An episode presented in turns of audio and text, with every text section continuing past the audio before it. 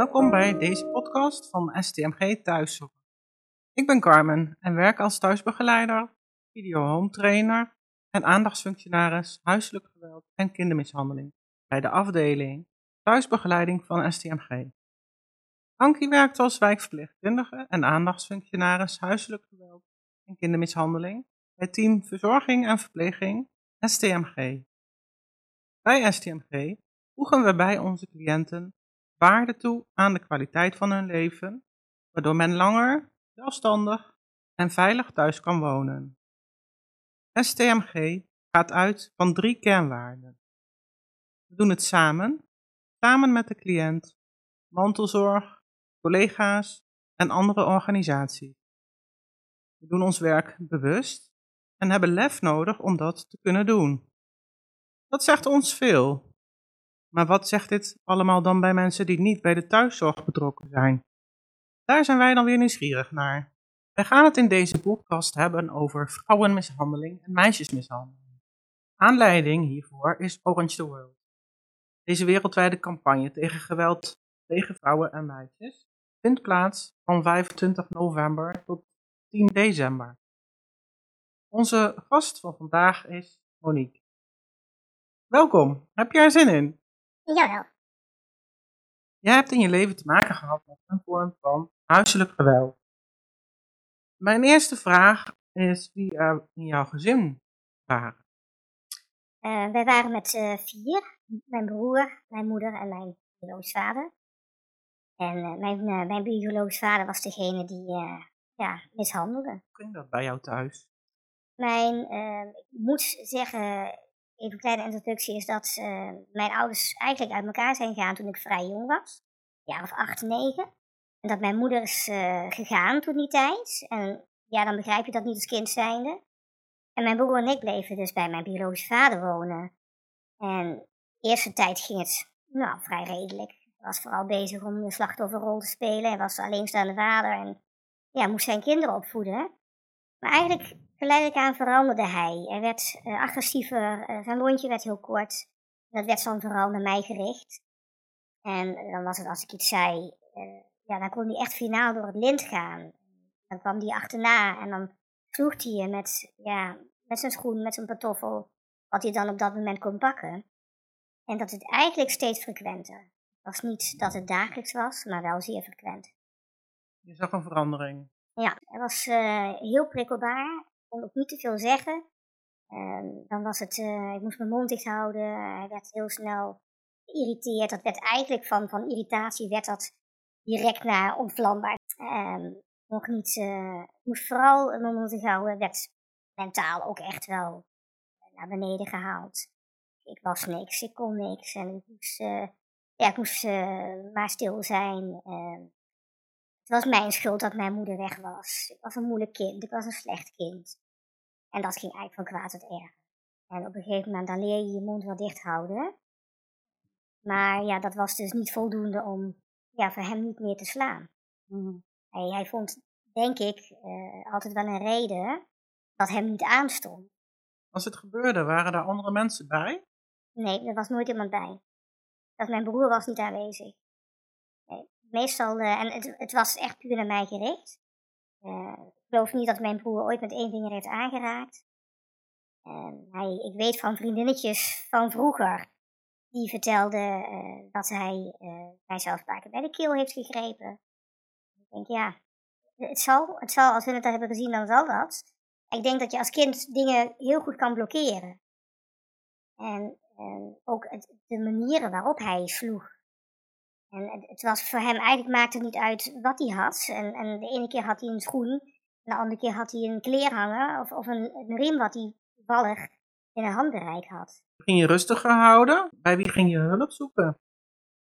Nou, eigenlijk niet, want ik werd niet geloofd. Ik, weet zeker dat uh, met name ook zijn familie wist wat er aan de hand was. Uh, dat buren het ongetwijfeld moesten horen.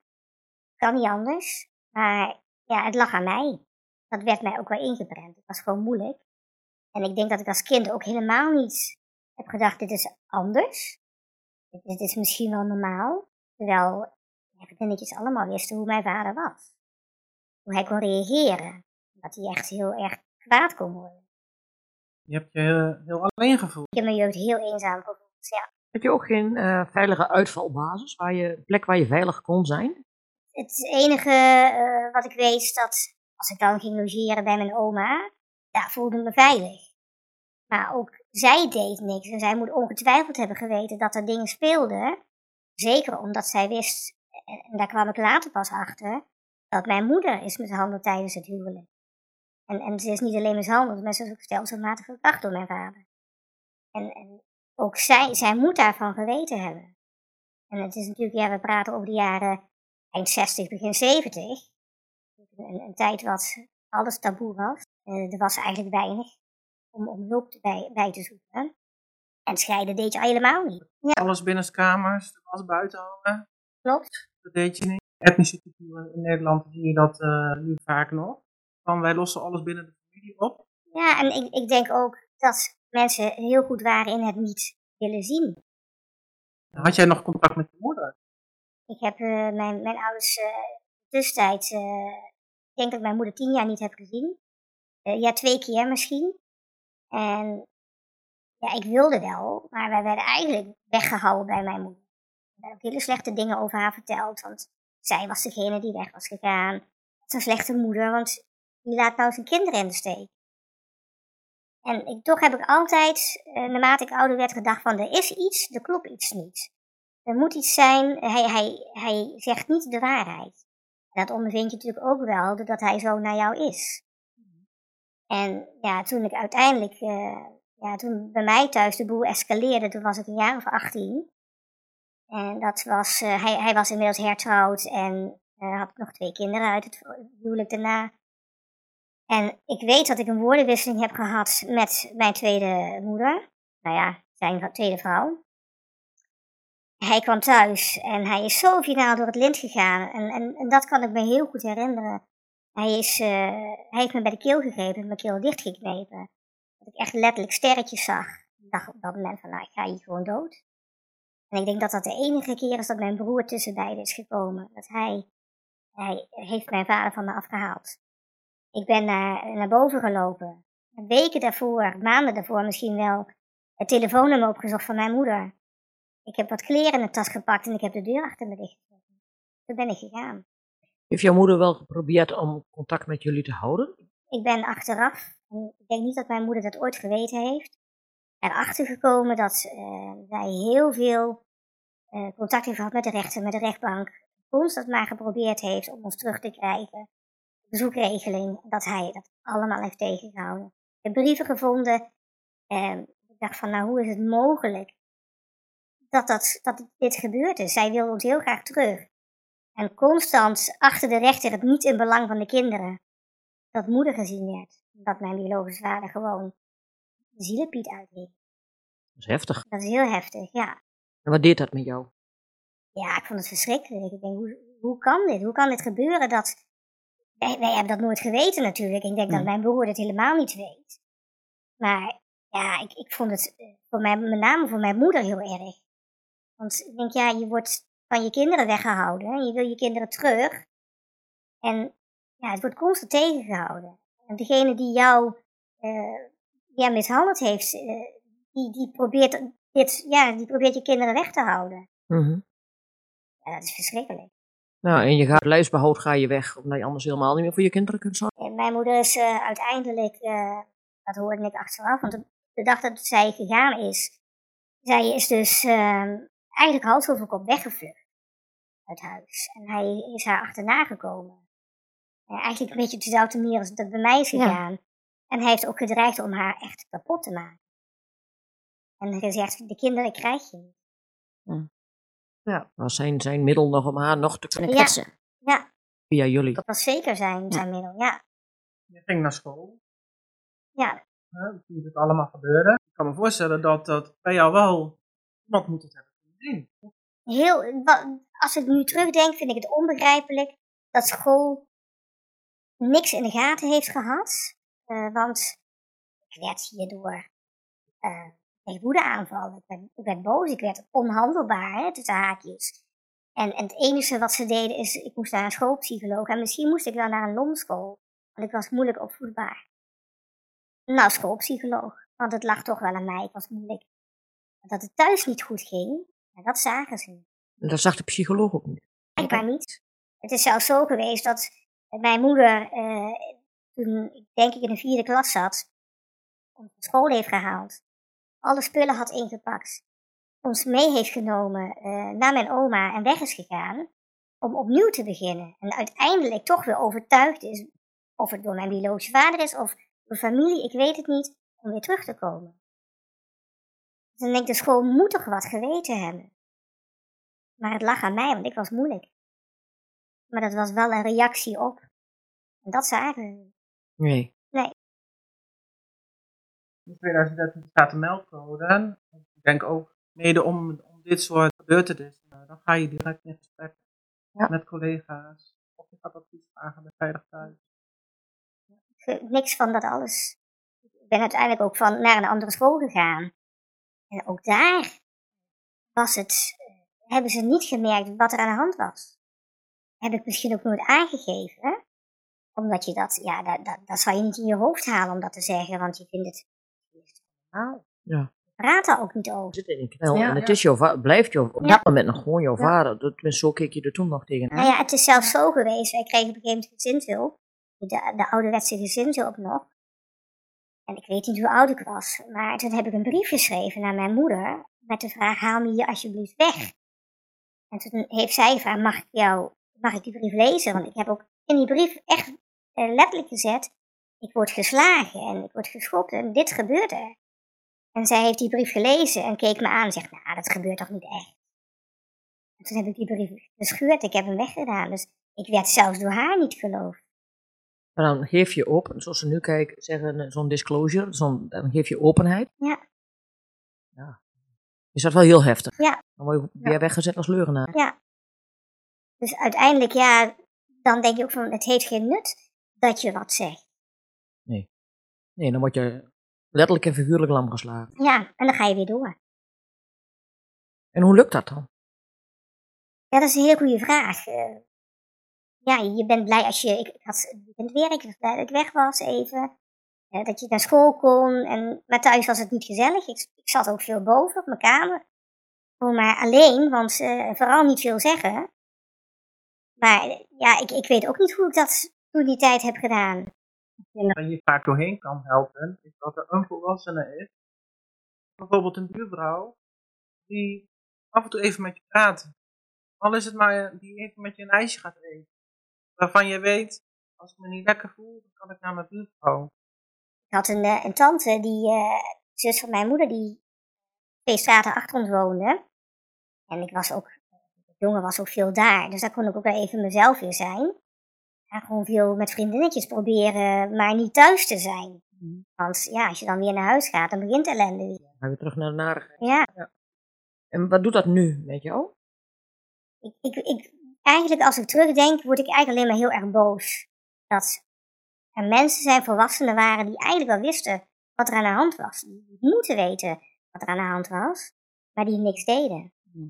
En dat er dan eh, jaren terug ik iemand tegenkwam waar ik werkte en tegen mij zei, ik ben zo blij dat het goed met je gaat, want ik weet dat het niet goed ging thuis. Ja, maar waarom heb je niks gedaan dan? Waarom heb je niet aan de bel getrokken? Waarom heb je me daar niet weggehaald? Want nog maar een kind, daar kon ik zelf niet. Het maakt me vooral heel erg boos dat mensen dit weten en gewoon niks doen. Uh, is tegenwoordig onderdeel van de, van de meldcode, waarop je direct, direct actie moet ondernemen. Uh, disclosure betekent dat jij hebt gedaan, uh, je verhaal vertellen. Je hebt een brief geschreven. Ja. Daarin heb jij openheid gegeven Ja. wat jou overkwam en aan een volwassene gegeven. Klopt. Ja, daarin heb je eigenlijk voor jezelf heel goed gehandeld. Een hele goede manier uh, gevonden om hulp te vragen. Waarop iemand actief had moeten handelen. Ja. En dat is niet gebeurd. Dus het is heel verdrietig. Klopt. Uiteindelijk ben jij zelf weggegaan toen je 18 was. Ja, toen, toen het zo escaleerde, dat was eigenlijk de enige oplossing om, eh, om te gaan, om, om hiervan, ja, om eruit te komen. En ja, ik, ik, blijkbaar was het nodig dat het zou escaleren. Dat zat er natuurlijk aan te komen. En dan, ja, dan ben je 18 jaar en weet toen ik de deur achter me dicht heb getrokken dat hij mij achterna kwam. dat hij mij heeft lopen zoeken. En ik ben bij de buren naar binnen gegaan die heel goed wisten wat er aan de hand was. Ik heb gevraagd, mag ik je bellen? En ondertussen liep hij mij te zoeken en heb ik mij echt letterlijk achter de bank verstopt. Want ik dacht, als hij mij vindt, ja, dan, dan is het hek van de dam, dan is het gebeurd. Ja, maar nou ben, nou ben je een streep overgegaan. Die kun je niet meer terug. Nee. Nee. Ik denk gewoon dat het de, de- een van de beste dingen geweest is wat ik heb gedaan, om die deur dicht te trekken. En eh, ja, ik heb daar ook, ik heb mijn moeder gebeld, die echt heel verbaasd was van wat, wat is dit? En wie heb ik aan de telefoon, die gewoon mij niet meer herkende. En maar ze is me wel komen halen met mijn stiefvader. Ja, er binnen een eh, anderhalf uur waren ze er. Wat gebeurde er daarna? Ja, dat is, dat is heel, heel raar, want je kent elkaar eigenlijk helemaal niet meer. Was eh 8, 9 toen ze wegging en was 18 toen ik, ja, je bent bijna volwassen en, en dat je elkaar weer ziet. En dan moet je ze zo aan elkaar wennen en, en zo naar elkaar toe groeien. Ik weet wel, ik was 18 en ik was niks. Ik, ik was Hmm. zo onzeker en ja, ik zeg wel, hij had mij bijna kapot gemaakt. Hij heeft me niet kapot gemaakt, maar bijna. Maar ja, ik, ik was zelf zo onzeker dat ik niet eens een telefoon op durfde te nemen of, of laat staan te bellen. Paniekaanvallen, hyperventilatie. En dat, dat heeft gewoon heel wat jaren gekost om daar overheen te komen. Nu zit je hier. Je doet dit verhaal Ja, voor iedereen. ja, klopt. Toch wel super stoer. Ja, moeilijk, maar wel dat Ja. ik denk van, ja, ik, ik kan hier wel wat mee doen. Waar haal jij je veerkracht uit? Ik heb, eh, ja, als, als, denk ik als kind zijnde al altijd gedacht, dit, het moet beter worden. Dit, dit is het niet. Het, het, het zal, uiteindelijk zal het beter worden. En mijn oma van moederskant was heel gelovig. Daar krijg je een stukje van mee. Ik vond het altijd machtig interessant. En dat trok mij heel erg. En ik denk dat ik daar, ja, wel, wel de grootste, de grootste drijfveer is geweest om door te gaan. Blijven geloven dat het beter werd.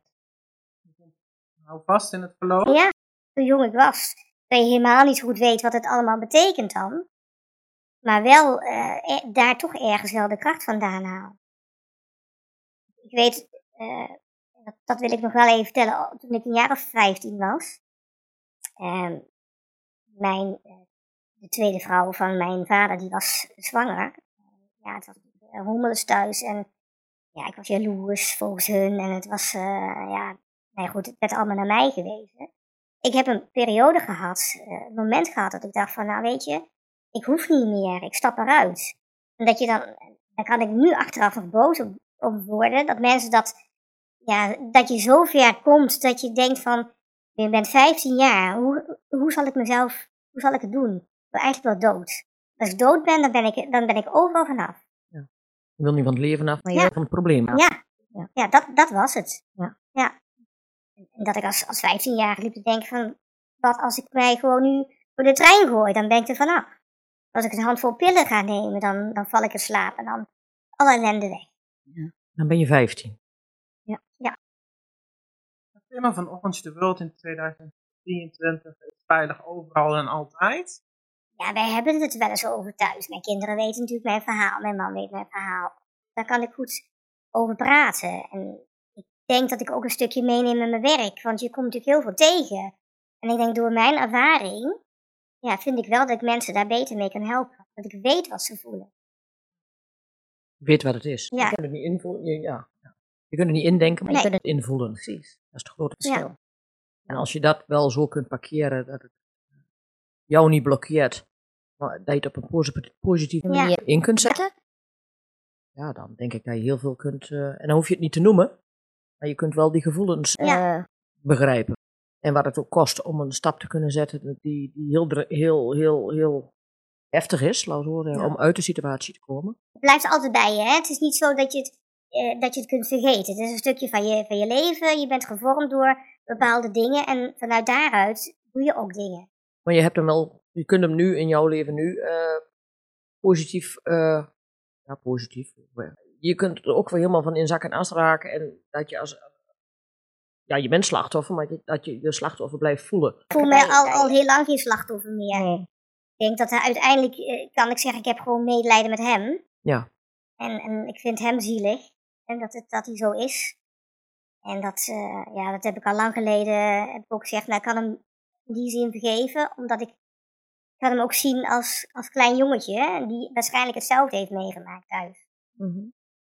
Dus en hoe heb jij dat nu om kunnen buigen dan? Je hebt die stap kunnen maken toen je 18 was, dat je uit de situatie ging. Die was al heel knap, vooral voor zo'n jong iemand die, die al zoveel heeft mee moeten maken.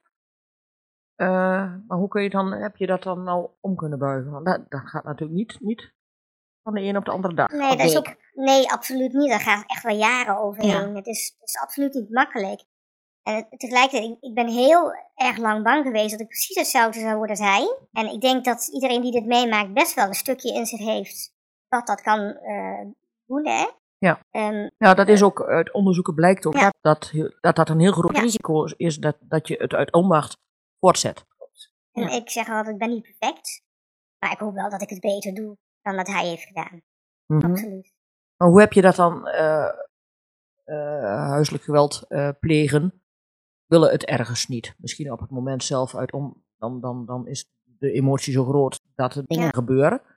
Maar, um, hoe zeg je dat? Je hebt de vaardigheden nodig ja. om de kracht te vinden om het te kunnen. Ja. misschien is dat ook wel weer dat stukje geloof waar we dan weer op terugkomen. En, en ook wel omdat ik gezien heb bij mijn moeder en mijn stiefvader dat het anders kan. Dus zij hebben je wel daarin kunnen ondersteunen? Zij hebben mij enorm geholpen en zo ontiegelijk veel voor mij gedaan. En, en ook naar me geluisterd en ik kon een verhaal doen. En ook mijn moeder was gewoon heel open over die dingen. Maar voelde zich wel vreselijk schuldig natuurlijk naar, naar mij toe en naar mijn broer toe. Dat het zo gegaan is. En heeft ook gezegd, als ik geweten had ja, dat hij dit bij jou zou doen, nou, dan had ik het anders gedaan. En dat weet je niet. Zij moest daar weg. Ja, maar toen, toen zij nog bij, bij, bij jullie was, toen was er nog geen uh, huiselijk geweld naar jullie toe? Ik denk eh, niet, niet naar, naar mij toe. En niet dat ik me kan herinneren. Vrij jong. Mm -hmm. Ik denk dat mijn moeder een meester was in het verbergen van dat soort dingen. Ja. Het enige wat ik wel weet, en, en dat weet ik omdat ik, ik weet dat ik dingen heb gezien die ik me niet meer goed kan herinneren. Maar wel door verschillende mensen onafhankelijk van elkaar is verteld. Dat mijn broer en ik mijn, mijn tante moesten halen omdat mijn moeder weer zo enorm in elkaar was geslagen. Zij dan weer moest komen. Ik denk dat mijn moeder heel, heel veel verborgen heeft gehouden voor ons.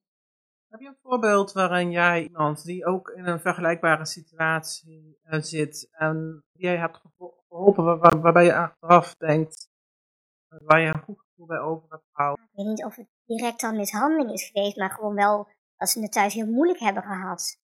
Dat ik dan wel eens een paar dingetjes vertelde in het kort over mezelf, omdat ik dan ook heel goed wist uh, waar ze het over hadden. En, en, vooral luisteren naar die persoon. Gewoon hun ei kwijt kunnen. Dat er iemand is die naar je luistert. Dat is ook heel belangrijk. En je gelooft. Ja, ja, ja. ja absoluut. Ja. Dat uh, misschien nog wel het belangrijkste is. Dat ze je geloven wat er, wat er gebeurd is. Ja. Ja. Mooi. Ja, zeker. Dankjewel voor je verhaal. Graag gedaan. Voor jou als luisteraar, dankjewel voor het luisteren naar onze podcast over de thuiszorg. Hulp nodig? Of ken jij iemand die hulp nodig heeft? Bel Veilig Thuis gratis 0800 2000 dag en nacht of chat op werkdagen tussen 9 en 5. Dat kan ook anoniem. Voor hulp en vragen vanuit STMG zijn wij als aandachtsfunctionaris natuurlijk ook bereikbaar via mail of telefoon.